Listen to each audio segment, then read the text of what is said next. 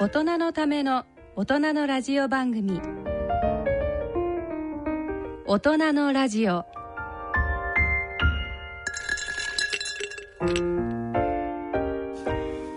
皆さんご機嫌いかがでしょうか？立川楽長です。ご機嫌いかがでしょうか？篠崎直子です。この時間は笑いと健康をテーマにお送りしております。えー、2018年もねもう残り10日になりましたよ。ですよ、10日。毎年同じこと言ってますけどもね。ねえー、ね早いですね、1年ね。はい。まあ、今年はね、なんか例年になんかいろんなことがあった印象があったんですけど、楽長さん何が印象に残ってます？やっぱりねもうテニス大好き人間なんであの大阪なおみがね全米で優勝したあれはやっぱりね忘れられないですね。よく優勝した。その後ボロボロだったけどね あの人ね。いやでもなんかもう なんだろうね集中力切れちゃったのかね、まあでもまあね、これからだからね、あの人はね。はい、でも本当今年スポーツ選手ね、頑張った羽生くんなんかすごいね。今ね、ちょっと怪我されちゃったけど、うん、でも怪我して優勝しちゃったんだよ、あの人。そうですよね。ねすごいなと思ったってもう若い人にね、優勝させないね。だってあの人、ね、だってあの人の名前ね、うん、羽生結弦ってんだよ。譲る気配がない。ない。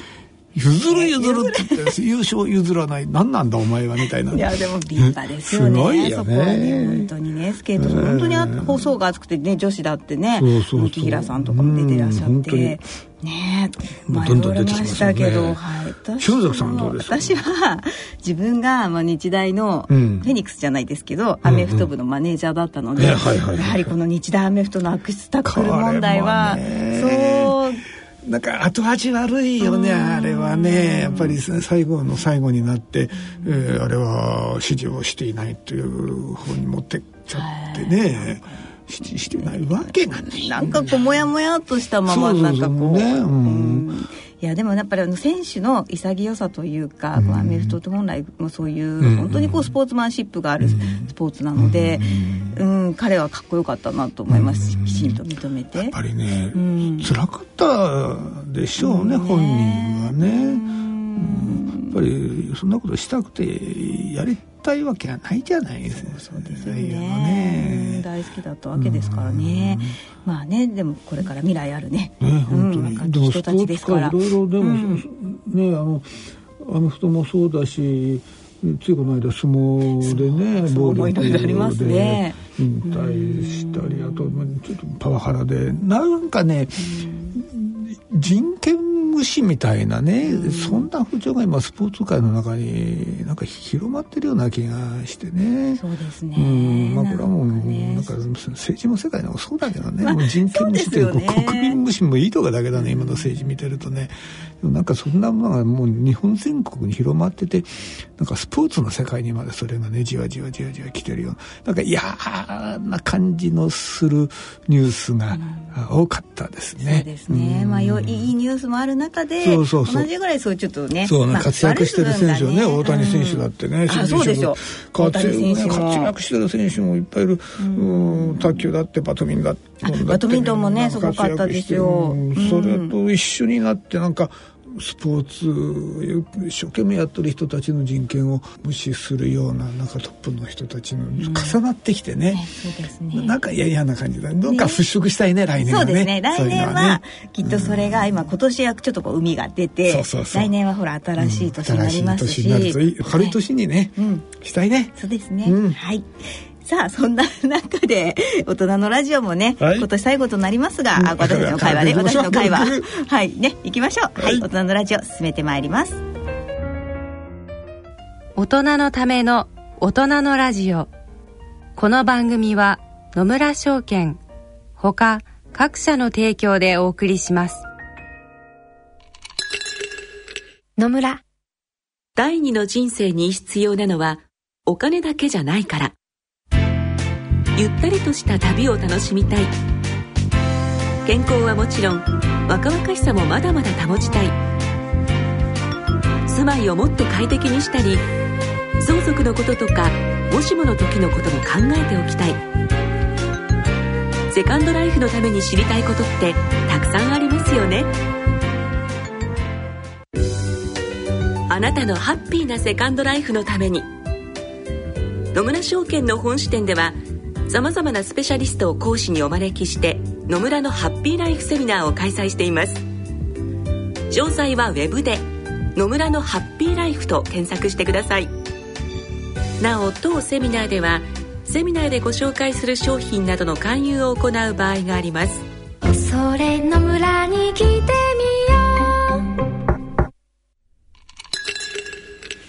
続いては健康医学のコーナーです、はい、今日のテーマはね、はい、認知症。え認知症？うんそう。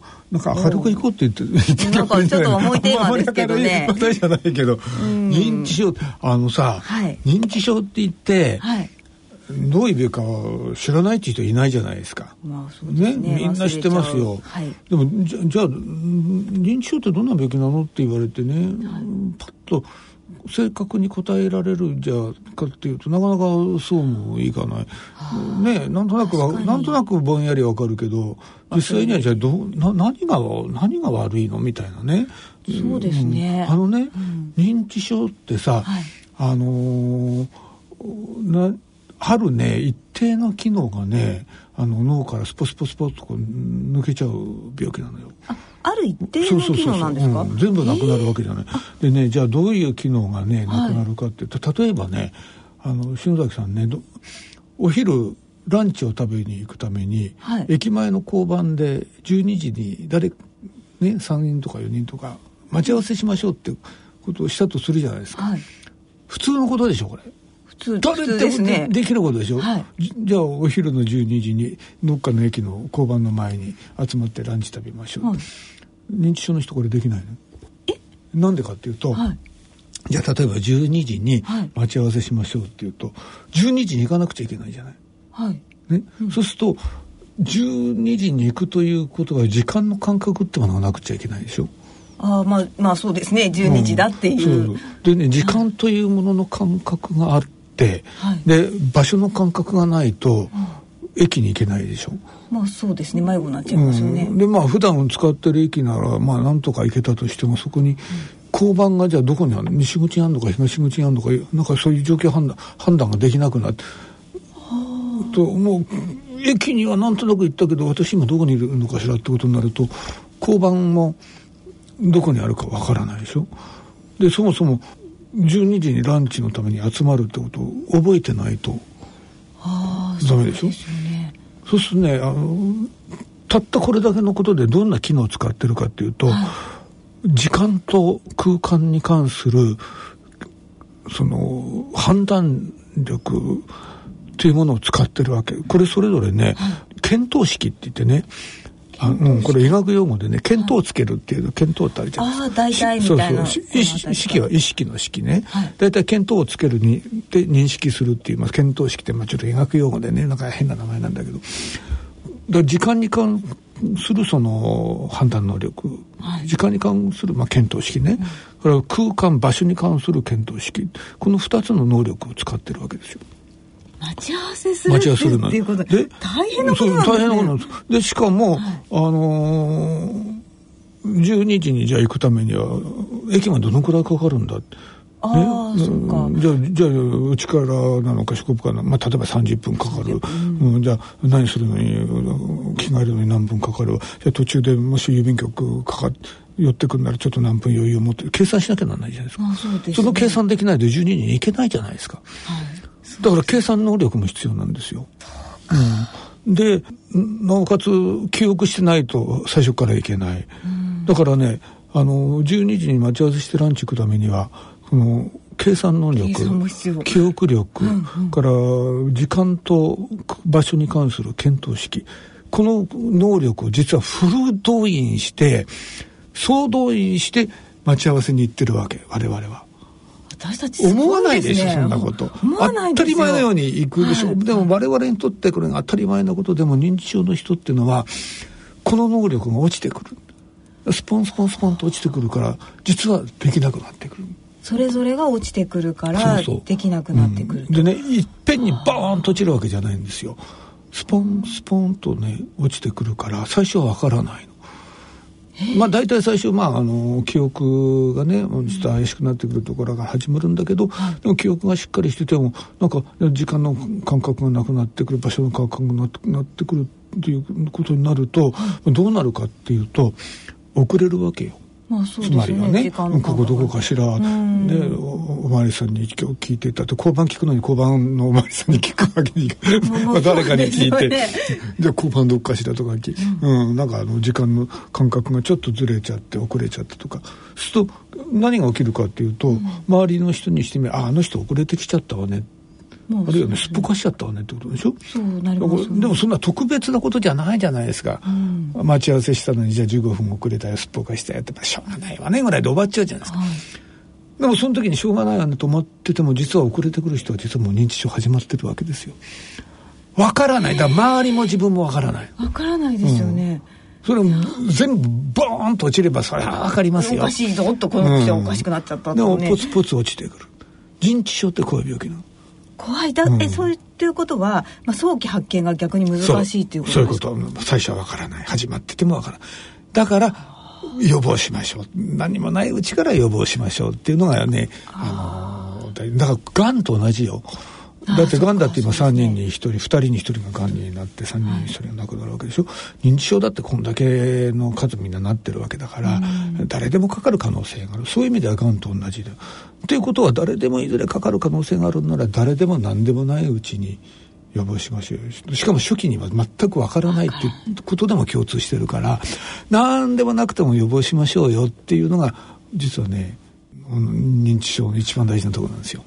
すごいちょっと認知症の予防っていう感覚が私の中になかったので、うん、いや普通みんなそうだと思いますよ、うん、ななんか、うん、なんか物忘れがひどくなったの怖いななんかしなくちゃなと思うでしょ、うん、その時点ではもう始まってるかもしれないから、そういうことですよね、だ健康なうちからねやんなきゃいけない予防ができるわけですね、まあ、予防法っていっぱいあって、まあ、今日ちょっとね、とてもお話、まあ、また今度何か機会でお話ししますけれど、聞きたいですね、まあ、そうそういう病気だってことは認識しておいた方がいいですね。そうですね、えー、えー、ということでねそんな認知症をなんか予防するための手帳がある。予防する手帳？はいっていうことなんですよ。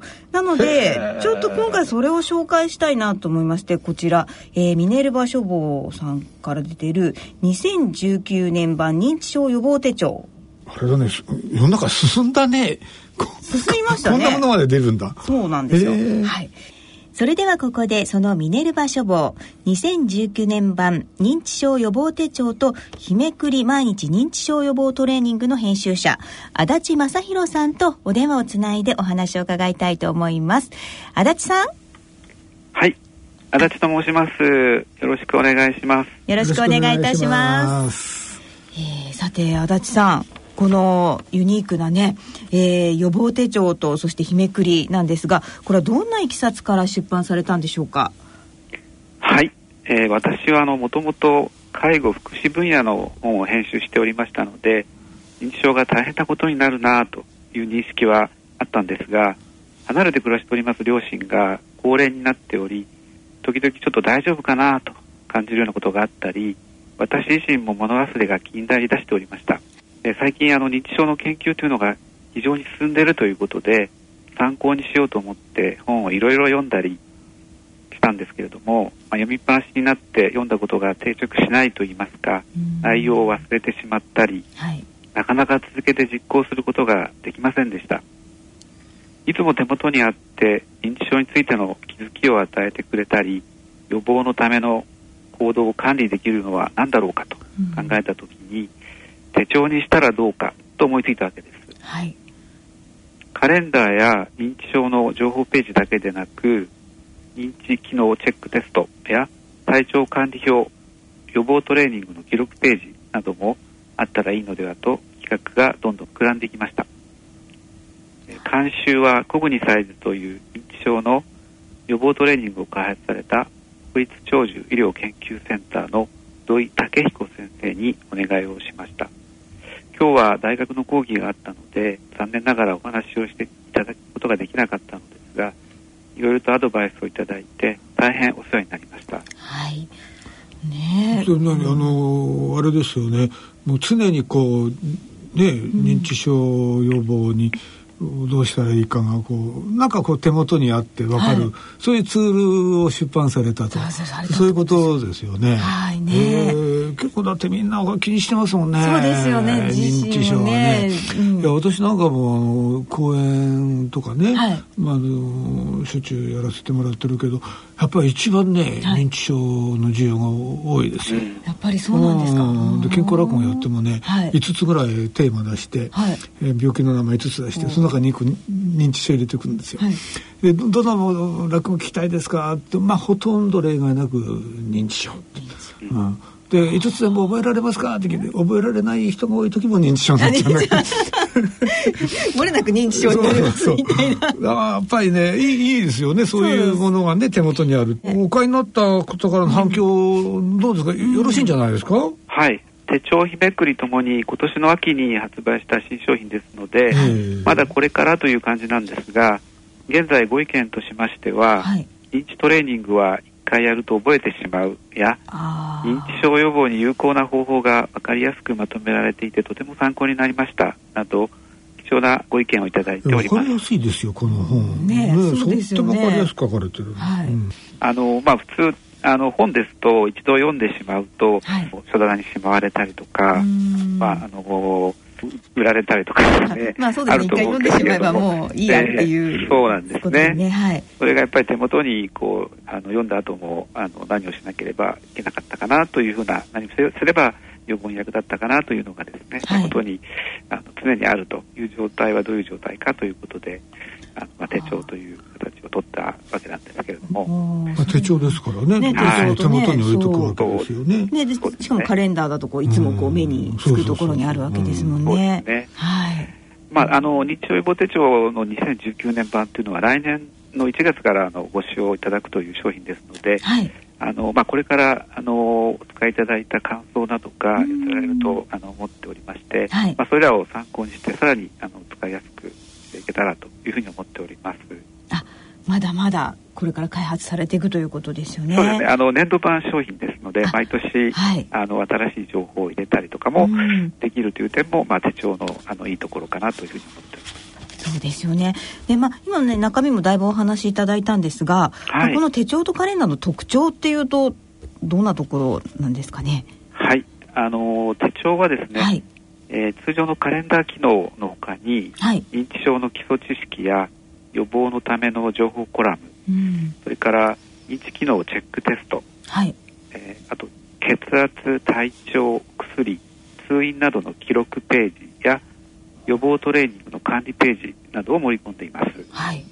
えー、日めくりは、はい、頭と体のトレーニング、そしてその両方を組み合わせたトレーニングを日替わりで載せておりまして、はい、1日3分程度、まあ、気軽に取り組んでいただける内容になっています。へやっぱりこれね頭とね、体両方使うっていうのは大事なんだよね。どっちかだけじゃなくて、うん。はい、両方一緒に使うという行動がね、はい、予防にとってもいい。だからすごくよくできてますこのトレーニングもね。看護師に使うようなのがいっぱいねあの出てますもんね。間違い探しとか,、なんかあ懐かしい。けどマッチマッチを動かすやつとかですね。頭使うよね。とてもなんか今見ててできそうにないな私これね。で先ほどなんかあのコグニサイズっていう言葉も出てきましたけどこれはどういう意味なんですかね？はい、こちらがですね、あの国立長寿医療研究センターの方で開発されました、コグニション、まあ、認知という言葉と、エクササイズ運動を組み合わせたもので、え運動しながら頭を使うということでコグニサイズと。まさに両方ということをドッキングさせて、コグニサイズ。お来来年の流行語になるかもしれない。対象取りますね。えー、じゃあそういうものも盛り込まれているということでね関心も高いですよね皆さんね。えー、これね多分これ聞いてる方ねなんだそんないいもんがあるなら俺も欲しいよ。思いますよね。見えないだけによく見えたりして、うん、いや逆に？本当にね 本当にいいいいですよこれ、はい、情報もいっぱいあるしね。いや私も欲しいし、うん、なんかやっぱり両親にもプレゼントしたいし、ね、そうそう。ありがとうございます、ねお得感があるわねそうですね。しかもなんかだからこの自分の管理をこの一冊でできるっていうのがいいですよね。そうそうね。うん、いろんなとこあっちゃこっちゃねカレンダーに書き込んだりこう手帳に書いたり分かんなくならないで。はい、はいよくあの、忘れっぽい人がね、はい、忘れちゃいけないと思ってね、うん、メモしてねメモどこに置いたか忘れちゃうんだよね。結局何にも役に立たなかったりする。これなら大丈夫です一箇所にまとまってるから。はい。さあそしてこちらなんかプレゼントをしていただけるというお話ですが、足立さんそうなんですか？はい。あの認知症予防手帳2019年版と、はい、日めくりの毎日認知症予防トレーニングを各5部5セット用意いたしました、はい、5名の方にプレゼントさせていただきます。はい。ラッキーな方がね。もう嬉しいですね。はい。はい。宝くじ当たるより嬉しいよこれ。そうですよね。かなりの確率ですよ。はい。はい。認知症はですね、早期予防と、早期発見がとても重要というふうにあのいうことですので、はい、この手帳と日めくりが少しでもお役に立てればと思っております。はい。ご自身の物忘れがちょっと気になり始めた50代、60代、70代の方や、はい、ご両親の認知症を心配されている方がご両親にプレゼントされるというようなことでお使いいただけたらと思っております。そうですね、プレゼントしてさ親にさ、はい。はい、えー、自分の方がなんか物忘れひどくなって、うん、さっきの返してよ1年ぐらいして 俺の方が危ないって返してもらったりしてね。ねでも まあ親子で一緒に使えるとお互いにね。一冊という、ね、そうですよね、うん、いいね、はい、いろいろね使えると思います。はいじゃあこちら欲しいという方は、えー、応募先をね、えー、ご紹介させていただきます、えー、はがきの方は郵便番号105-8565ラジオ日経大人のラジオ認知症予防手帳プレゼント係までお送りくださいまた番組ホームページの番組宛てメール送信欄からご応募いただくことができます。いずれも認知症予防手帳希望とお書き添えの上郵便番号住所氏名年齢電話などの連絡先をお書き添えの上ご応募ください。締め切りは1月6日月曜日必着となります。なお当選の発表は発送をもって返させていただきます、はい、認知症予防手帳希望ってちゃんと書くのを忘れないでくださいね。そうですね。大事ですね。何何を送ったらいいか分かんないってことになってそうですよね。はい。さあ、ということで、えー、こちらのね、手帳の編集者、えー、足立正弘さんにお話を伺いました。足立さん、ありがとうございました。ありがとうございました。ありがとうございました。野村、ちょっと気になるお金の話。今回は、老後の生活費です。お父さんお疲れ様でした。お母さんこそ大変だったね。娘の信子の結婚式も終わり一段落ですね。そうだね。これからは二人で気ままな老後生活。一体どれぐらいのお金が必要なのかな？私も気になっていましてね。生命保険文化センターの平成25年度生活保障に関する調査によると老後2人で必要な最低生活費は平均で月額22万円。ゆとりある暮らしのためには平均で月額35万4千円が必要らしいよ。2人で生活するには結構お金がいるんだね。2人で？これからは私一人で生活していきたいわ。お金に関するご相談は、お近くの野村証券へどうぞ。それ野村に来て大人のための大人のラジオ。さて今回の大人のラジオはいかがでしたでしょうか？い 今年最後のテーマ認知症で締めちゃいましたね。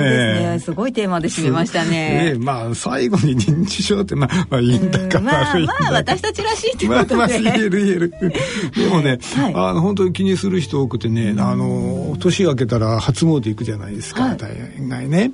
とね神社行ったりするとね、はい、あの結構人気があるのがね、ボケ封じのお守りなんだって。そんなお守りがあるんですか？ボケ封じの守りって。だからね心配な人が買うわけよ言ってね。どうも最近物忘れするようになったからよしってでもこうね神社でねボケませんようにボケませんようにとら帰りにねボケ富士のお守りがあるわけよ。はいこらいいこれ絶対買っていこうってね言って、お金出してね美子さんにでお釣りをもらって「いやお釣りをね私忘れるんですよ」お釣りやしこらってお釣りを忘れない。でこれでも今年は大丈夫だボケないよし喜んで帰ったらね、うん、後ろから美子さんが声かけた。の、うん、ちょっとお客様、さっきの守り忘れてますけど。お守り忘忘れちゃう。全然ご利益がなかったりなんかしてね。本当ですね、まあ、こういうことがないように来年頑張りましょう,、ねねそうですね、予防しながら。予防してね。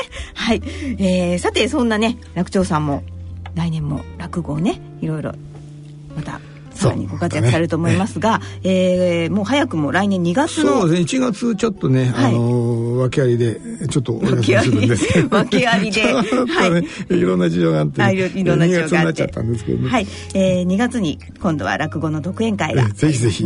はい、えー、こちらチケットプレゼントさせていただきます、えー、2月25日来年ですね。2月25日月曜日18時30分会場19時開演、えー、築地にあります築地本願寺ブディストホールで開催される落語独演会。夜落語 in 築地に5組、えー、10名の皆様に抽選でチケットをプレゼントさせていただきます。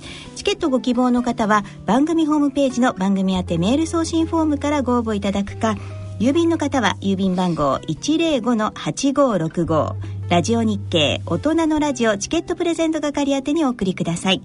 いずれも夜落語チケットプレゼント希望とお書き添えの上郵便番号住所氏名電話などの連絡先番組へのコメントなどを書いてご応募ください。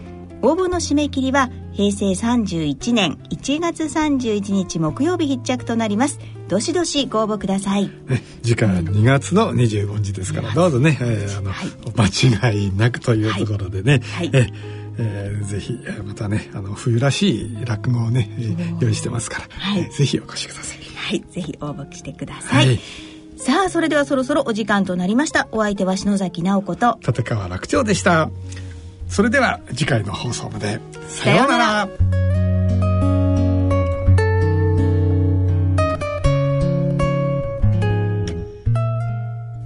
大人のための大人のラジオ。この番組は野村証券ほか各社の提供でお送りしました。